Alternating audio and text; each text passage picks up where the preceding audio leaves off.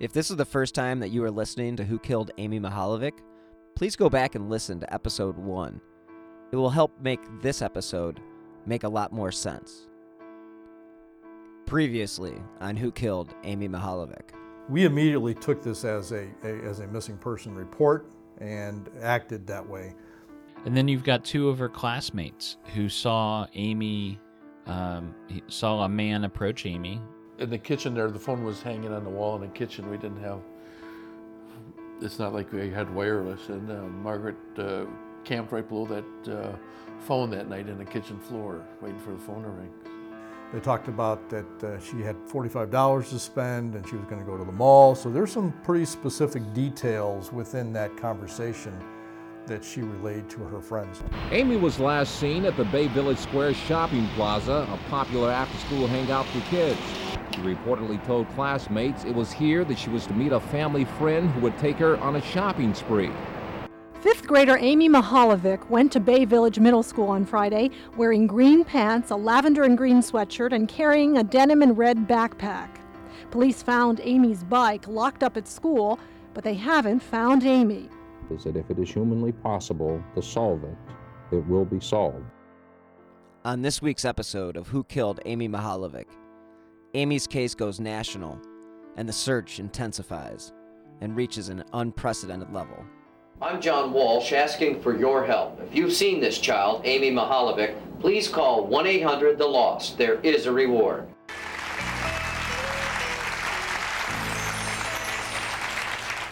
Really important stuff.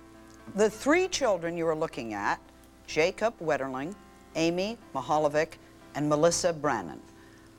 All of these children have been abducted, and to this day, they are still missing. Yet, you're going to find that this is a show about hope and about support, about families who refuse to give up the search for the children they love, and the American communities that have monumentally rallied around these families. After more than four months, the Amy Center today closed down operations here in the Bay Village Engineers Office. More than 200 volunteers got involved from as far away as Hudson and Wadsworth. They spent thousands of hours distributing more than a million and a half Amy posters nationwide. As dawn turned to morning, there was still no sign of Amy. There had been no contact, no ransom demands, no body, and no evidence about what had happened in the last 18 hours. Lieutenant Richard Wilson, who was supervising the investigation, realized the situation was becoming dire by the hour, so he called in the FBI. What was referred to in 1989 as the reactive squad of the Cleveland FBI was called in that Saturday, October 28th, 1989, and they immediately went to work. They began investigating the area around the plaza where Amy was last seen, the fields around Holly Hill Farm where Amy took horseback riding lessons, and mounted rangers searched the nearby Huntington Metro Parks that were next to the soccer fields in Cahoon Park.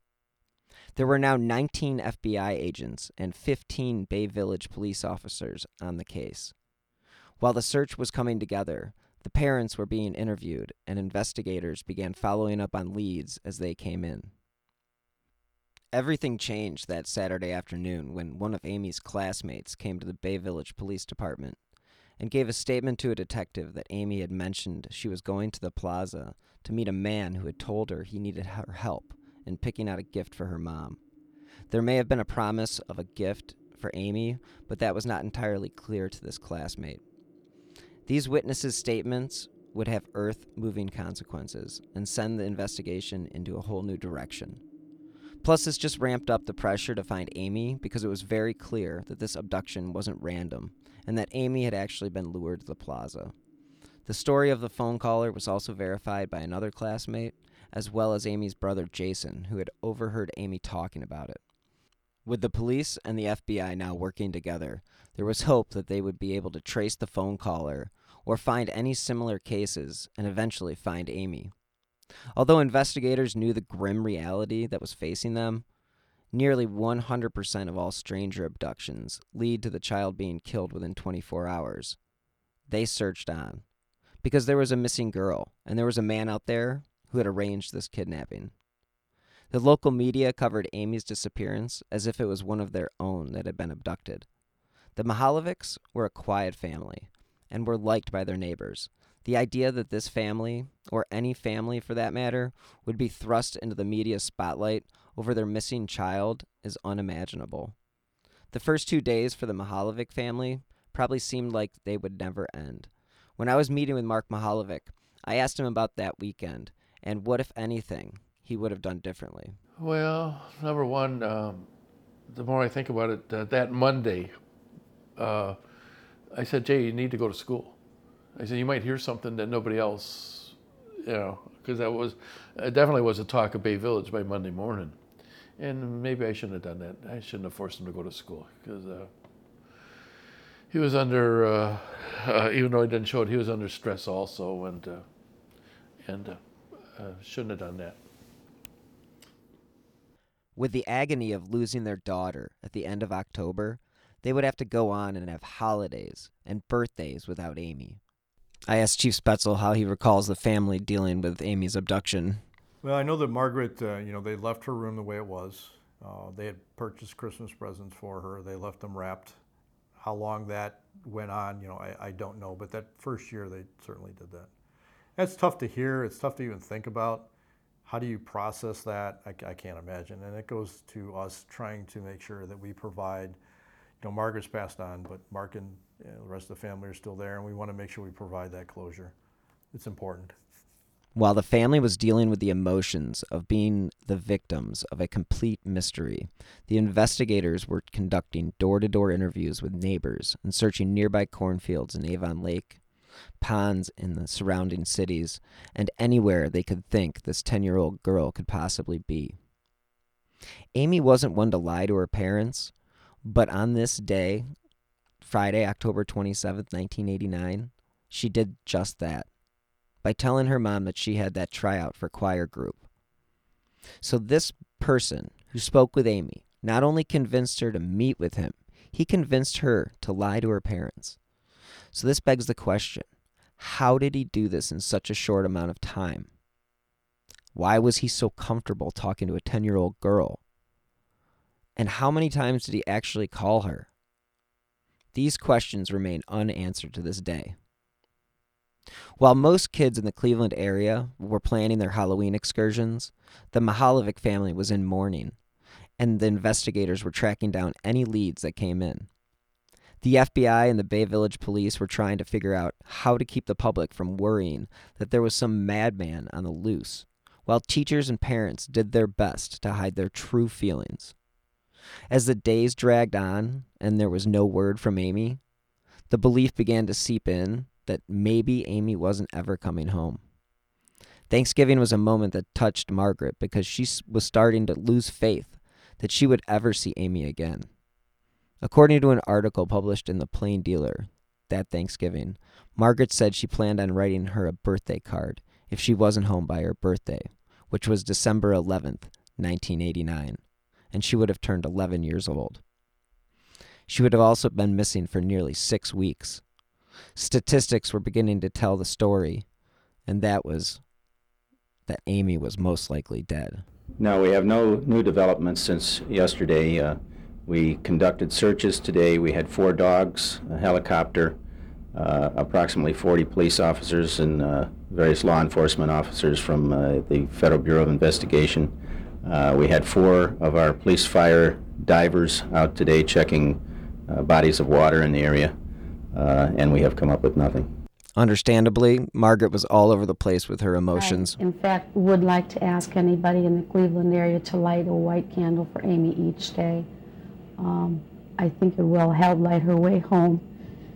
And if there are candles burning all over, she's got to come back. She's got to come back. Six different churches held prayer vigils for Amy. Well, we're doing this to show Amy that we're all hoping for and hoping that she gets returned home safely. And I know we're all sort of scared, you know, and that something like this could really happen in our community. Margaret was a constant presence on the local news. Amy, and I don't, I can't ever foresee any of us giving up hope. Um, we firmly believe she's alive. We just need to find her. Um, we need to find her. I spoke with Phil Torsney about the ups and downs of any investigation, including that of Amy's. You know, this case has had ups and downs, ups and downs, but but you know, one of the things, at least she told somebody about that phone call. Uh, otherwise, it's possible. I mean, she would have gone up to that shopping center if she had really kept it a secret, and we wouldn't have known her purpose in going up there. She told associates about the gift and the phone call. And you know, we're obviously we've obviously looked at cases which have a similar um, setup uh, because of, of that, because Amy told people about that. If we hadn't known that, and that's why we still look at cases where there's missing girls or girls, young girls that have been the victims of uh, homicide, where it's really unknown what led up to them being abducted. You know, whether it was just somebody who you know, it was a spur of the moment thing or whether there's a, a planning process like we have here. And, and in this case, it's somewhat an, an unusual case in that there was prior planning like, like this. And we've talked to, you know, FBI behavioral people and, and a lot of people about that kind of thing. You know, the planning uh, and the prior contact and, uh, you know, the thought that this person put into this makes it somewhat different than the normal case um, where you know a young girl is abducted. Mark Mihaljevic still maintains hope that they will one day find the killer. I keep praying that they're going to do it, and uh, it's not for the lack of effort. I'm sure you've uh, realized that it's not from the lack of effort. Mark is aware his role has changed over the years. With, with Margaret leaving and uh, uh her passing, then I'm the only one left.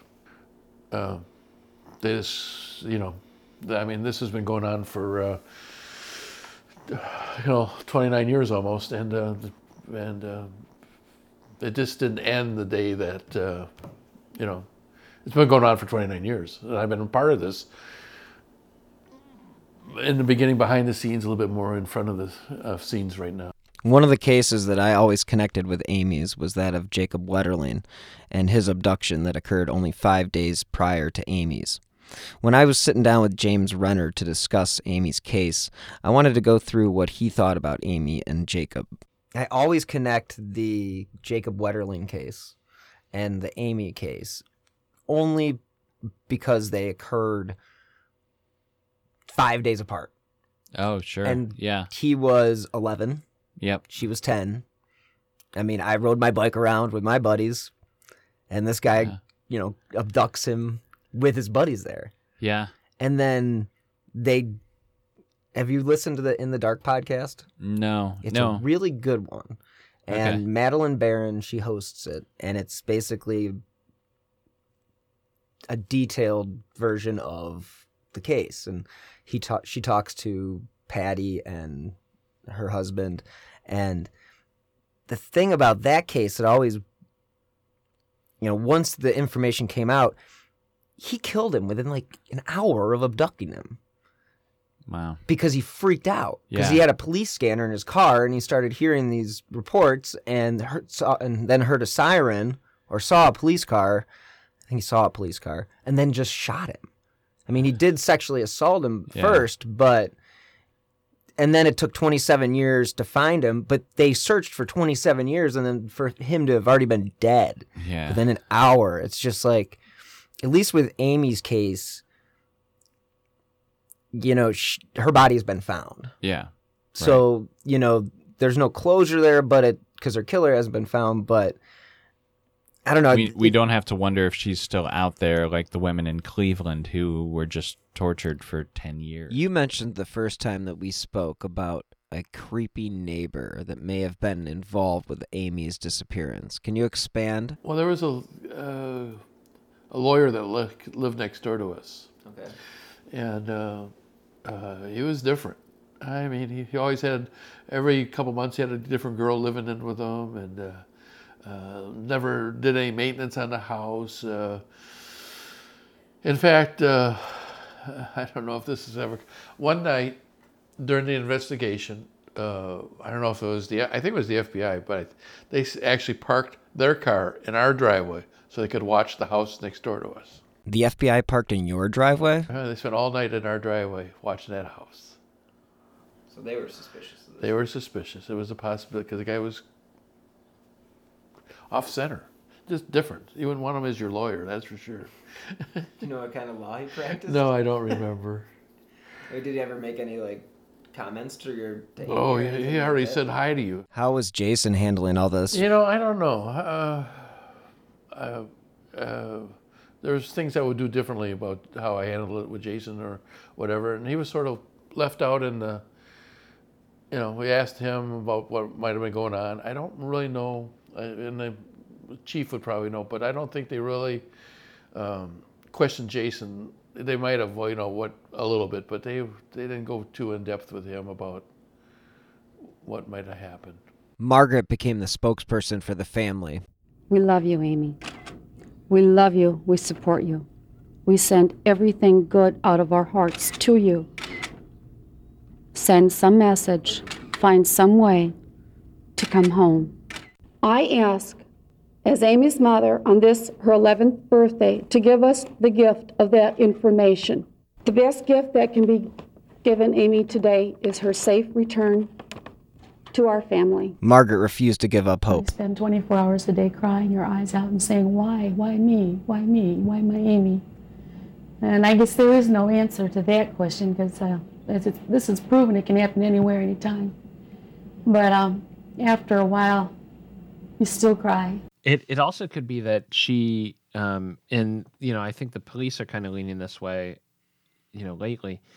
Um, it could be that she suspected maybe it was somebody that she brought into Amy's circle that that did this because uh, you know she was she was going out to bars. She was, you know, there were there were men that that um, you know were interested in Margaret that that were you know um, in her life and you know so you know these men was it somebody at a bar that she showed a picture to that that then knew the phone number and address and you know so Well, that just that might be in the back of his I mean, that opens up so many doors. oh yeah I mean, okay, let's say you're at a bar. you're five drinks in. Well, guess what? You're not going to remember what you talked to or who you talked to. exactly right And um, was she a day drinker? I mean, did she drink during work and stuff? I mean, was she i've like been told yes yeah that it was it was was that you know- bad? Now, was it that bad before Amy went missing? yeah yeah yeah in the the weeks and months leading up there The local media in Cleveland really wanted this case solved. Right now, time is the enemy as the abductor's trail grows colder by the day. The community wasn't giving up either. Howard Kimball founded the Amy Center. we made the uh, greater part of this country, or at least uh, at least the eastern the eastern half of the United States, uh, quite well aware that we had a missing girl named Amy. When I spoke with James Renner, I wanted to know what the environment was like in the community that surrounded Amy. And this is what he had to say about the case. you know, again, it goes back to the, these number of men who had the means, motive, and opportunity. That were, you know, a number of men admitted, yeah, I was checking out this 11 year old girl, or I'm sorry, 10 year old. Yeah, she no, she was, uh, she 10 or she was 10. She was 10 at the She was time. 10 when she was abducted. Yep, and then she was turned gonna- 11. She would have turned 11 in December. Yeah. Um, and uh, these creeps were watching her. And in my mind, after all these years, um, and now I've spent, uh, what is it, um, 13 years thinking and researching about this case. Um, I believe that it was the caller who killed her. And in my mind, there's three main suspects um, that we can talk about. Um, Yeah, we'll know, get to that. Yeah. Um, so I've I've kind of got this Top three. top three, and I've begun to wonder lately if maybe they knew each other, because there are ways in which their lives overlap. Um, and as we know, with with I don't know if you've ever looked much into the Oakland County child abductions, but there are a lot of similarities between what happened in Detroit in the late 70s and what happened to Amy Mihaljevic. And we know for a fact that there was a ring of pedophiles in Detroit that were working together um, to capture these these children that were about Amy's age up there, and uh, so I'm beginning to wonder if the same thing hadn't happened here, especially given the fact that one of the men involved in Oakland County, Ted Lamborgine, uh, after those cases stopped, he moved to Northeast Ohio, and he was living here when Amy was abducted. He was working at the Ford plant. He's in prison now for some of the Oakland County um, assaults, and they offered him a deal uh, of a reduced sentence if he would talk to them about the Amy Mihaljevic case, and he refused the deal. When talking with James, I wanted to know how it was possible for people to keep this a secret. If they were close enough to know what happened, they're culpable in some way. So I don't normally prescribe, you know, ascribe to uh, conspiracy theories, but for this one, I'm beginning to wonder if, if we're not dealing with a, a small group of men. Wow. Okay. All right. Let's back up. Yeah, yeah, yeah. Let's go back to. Was it the week before, or was it like? Did he call her multiple times during the? During, I mean, was it like a two week lead up to the time, or was it one phone call or multiple? I don't think we know for sure, but the general consensus is that it was a few days before the abduction that this man called Amy at home when she was home alone after school. So he knew her, he knew she was home alone, knew when to call, and knew what to say. Um, and he might have called uh, only once. He might have called, you know, twice. Probably not a lot. But he used that line, you know, hey, I, I work with your mother. She just got a promotion. Why don't you meet me on Friday at the Bay Plaza and I'll take you to buy a gift for her? And it could be a really nice surprise for your mother. And maybe he knew she was fighting with her mom at the time. Maybe he was that close. Maybe he didn't and just got lucky. But at the time, Amy really just wanted to please her mother. And he used that in order to lure her to go with him.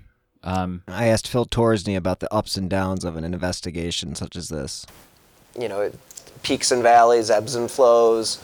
We are in a very good situation at the moment, whereas opposed to maybe 15, 20 years ago with technology sort of not where it is today? I mean, do you feel like we're closer to solving the case today in 2018 than we were Yeah. in 1990? Yeah. I guess I'll answer that in two parts. I mean, history tells you with these cases, and really any criminal activity, the, qu- the quicker you can solve it, the quicker you can get the information that leads to an arrest, uh, the easier it is. Well, the easier it is, and, and evidence is always uh, more open and more available the closer you are date-wise or whatever to the crime scene. So that that makes it difficult 30 years later. But we have, or 29 years later, but we have 29 years of investigation moving forward, and there's things that have happened in that 29 years, including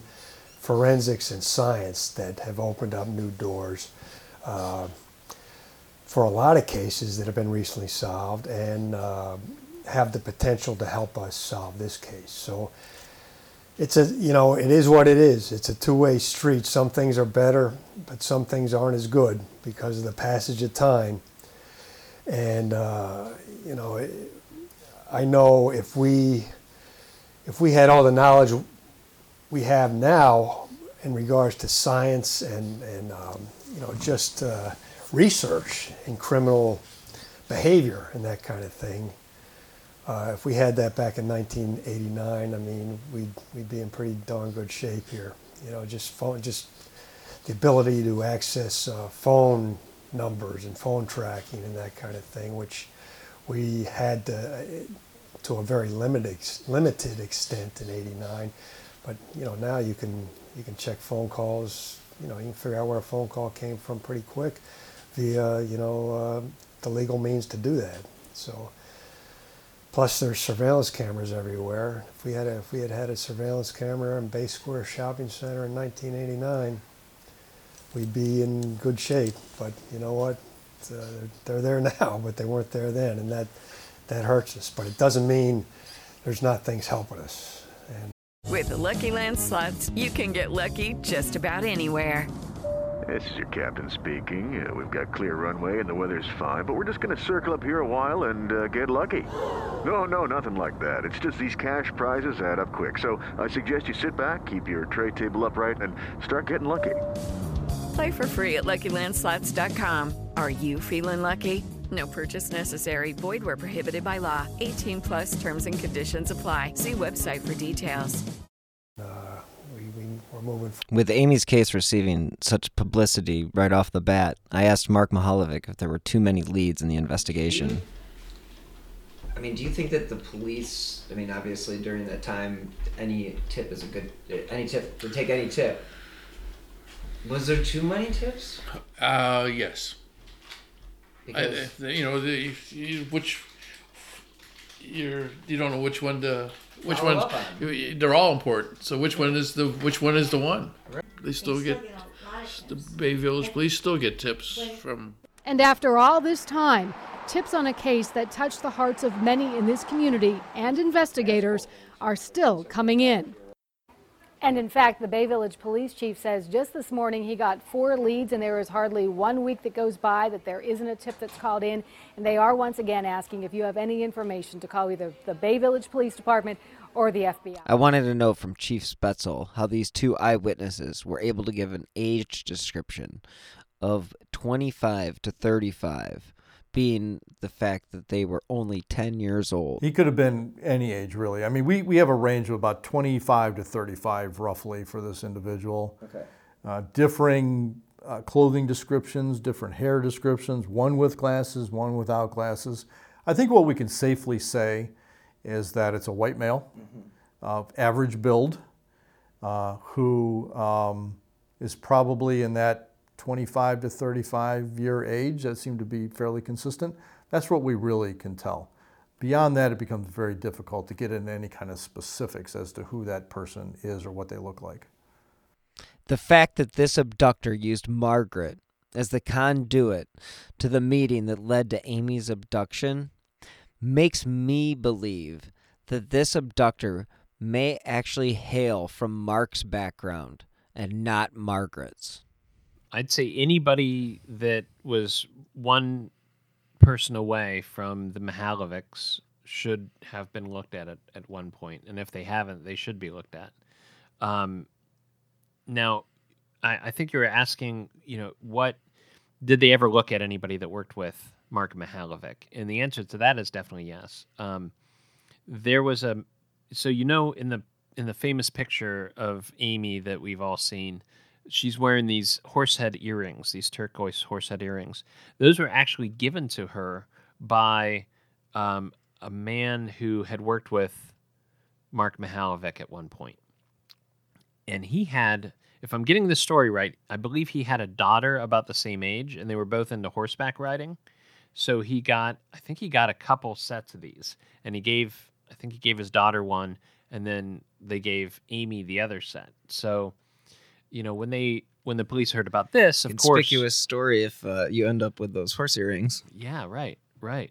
I mean, just saying, oh yeah, of course I bought two pairs. So they definitely looked into him, but I've talked to him on the phone, and he's married. He seems like a real decent guy.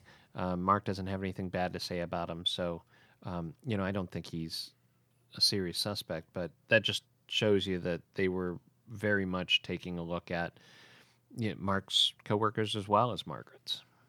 I still can't get over the fact that Amy was lured to the plaza with one or more phone calls, knowing that she had never lied to her family, and the fact that she actually went out of her way to do so on that day, October 27th, 1989.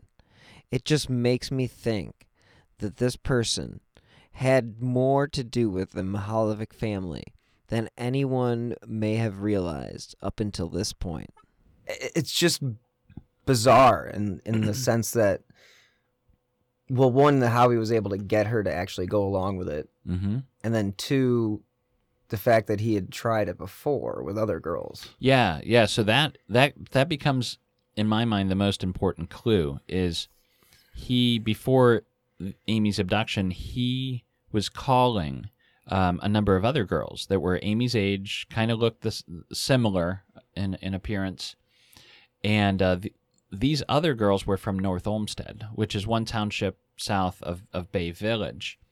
So uh, the key to finding out the identity of Amy's killer is figuring out how the girls in North Olmsted intersected with Amy in Bay Village because they must share some sort of um, habit, you know, uh, of of going someplace, and because this this man, whoever he was, had to have known all these girls and had to have had a way to get their phone numbers. So uh, there's a couple ways in which they do overlap. Uh, one of the ways is the Lake Erie um, uh, Nature Center, which is in Bay Village, right? The little nature center. Um, all these girls had visited the nature center in the weeks leading up to Amy's abduction, and at the time there's a log book that the kids could go in and sign their name, number, and address in order to get on the mailing list. And some of these girls did that. So was he connected with the nature center and did he see these girls walk in and get their numbers that way? Another way in which they're connected is by one of these top suspects who the police didn't even know about until after my book came out.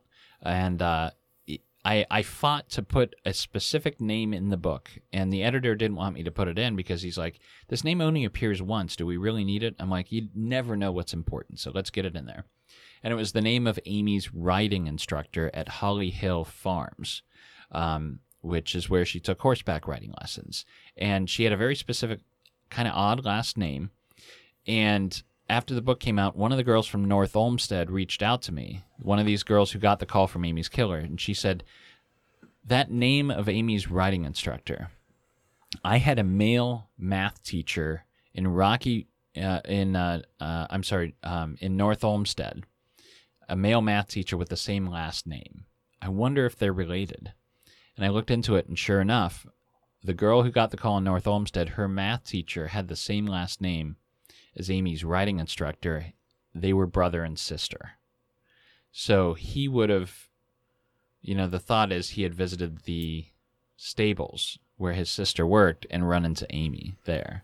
When I was with Chief Spaetzel, I wanted to know if they looked into Mark's background as much as they did into Margaret's, with the fact that Margaret was used as the conduit to this abduction. Exactly the same. Yeah, yeah. You, you dig a lot into those initial uh, immediate relationships with the parents, because you know, in this case, we don't think the parents obviously had anything to do with this.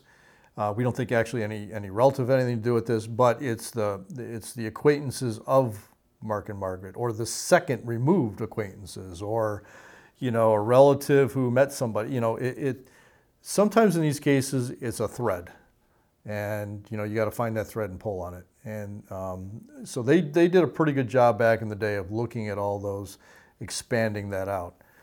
Doesn't mean that you know 30 years later we won't go back and say you know we talked to that person but we didn't get this part of it. Now we have this piece and we can pull them in. That's very possible.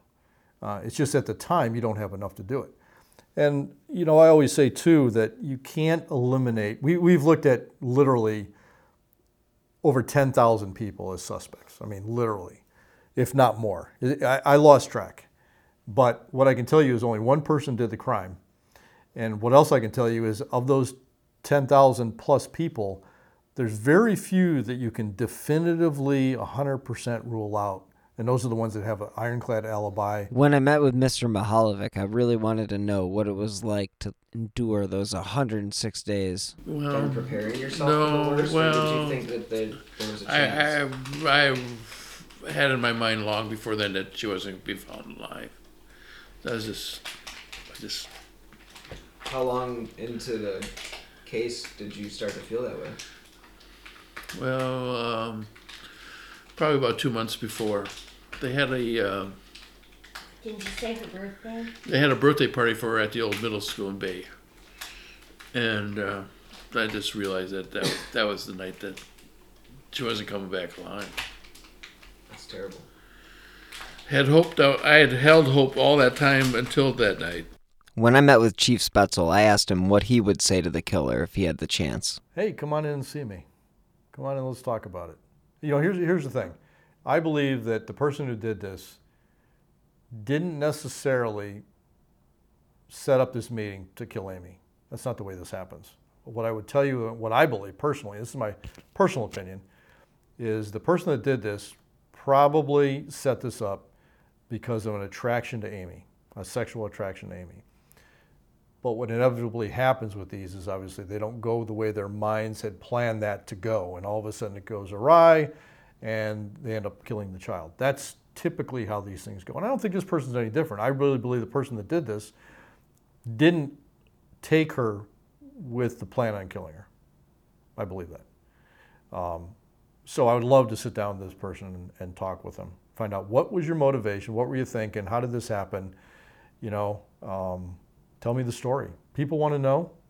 It's about time to unburden yourself and let everybody know what happened. Coming up next week on Who Killed Amy Mihaljevic. The search for Amy has lasted for four months. This picture of the Bay Village girl has been placed in every public place possible with the hope that someone, somewhere, would have information leading to her whereabouts. I can only say that uh, there were stab wounds to the left side of the neck. The body of a young female uh, found in Ashland County early Thursday uh, morning has been identified as uh, that of Amy Mihaljevic. A female jogger was jogging this morning at approximately 7.30 and uh, she spotted something in the field and went off the field and checked and it was a body. The halls were noticeably quieter, a sign the students have learned a disturbing lesson about life and the tragedy it sometimes holds. Being kidnapped and she she's with God now, so it'll be fine. He's sick. Hope they just find him and um, arrest him basically picked up anything that was not natural that would have been there anyway.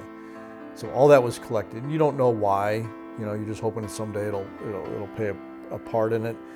And uh, we all met back at the house there on Linford. If you are interested in supporting independent journalism, such as this podcast, you can click on the donate button on the bottom left on WhoKilledAmyMihaljevic.com. If you could leave a review on Apple Podcasts or wherever you listen to podcasts, that will also help support the show and help get Amy's story the coverage it deserves. You can contact the Bay Village Police Department at 440 871 1234 if you have any new information regarding Amy's case. The FBI is offering a reward up to $25,000 for information leading to the arrest and conviction of the individual or individuals responsible for the death of Amy Renee Mihaljevic. Anyone with information concerning the murder of Amy Mihaljevic should contact the FBI at 1 800 CALL FBI. You may also contact your local FBI office or the nearest American embassy or consulate. Thank you for listening to this week's episode of Who Killed Amy Mihaljevic. Stay tuned for next week's episode, where we take a deep dive into the discovery of Amy's body.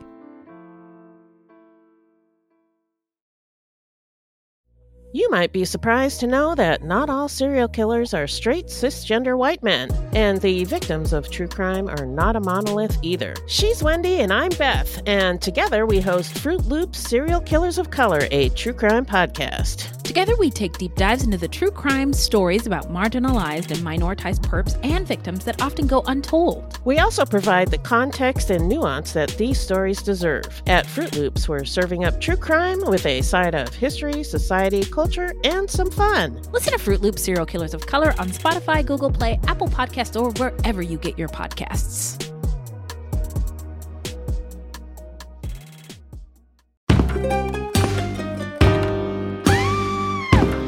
Hi, I'm Sean McCabe. And I'm Carrie McCabe. We are, well, married, obviously, but we're also obsessed with the darker side of things. True crime stories, alien abductions, poltergeists. If it leaves you scratching your head and keeping those lights on at night, we want to hear about it. That's why we host the podcast Ain't It Scary with Sean and Carrie. Every week, we bring our listeners a true story guaranteed to send chills down your spine. From history's most brutal serial killers to the mystery of spontaneous human combustion. Yep, lots of these stories leave unanswered questions behind, and you'll get to poke through the rubble of the evidence with a hardened skeptic and. someone whose mind is more open to fun. Yeah, that's what I was gonna say. You can find Ain't It Scary with Sean and Carrie wherever you get your podcasts and on social media at Ain't It Scary. Come play with us.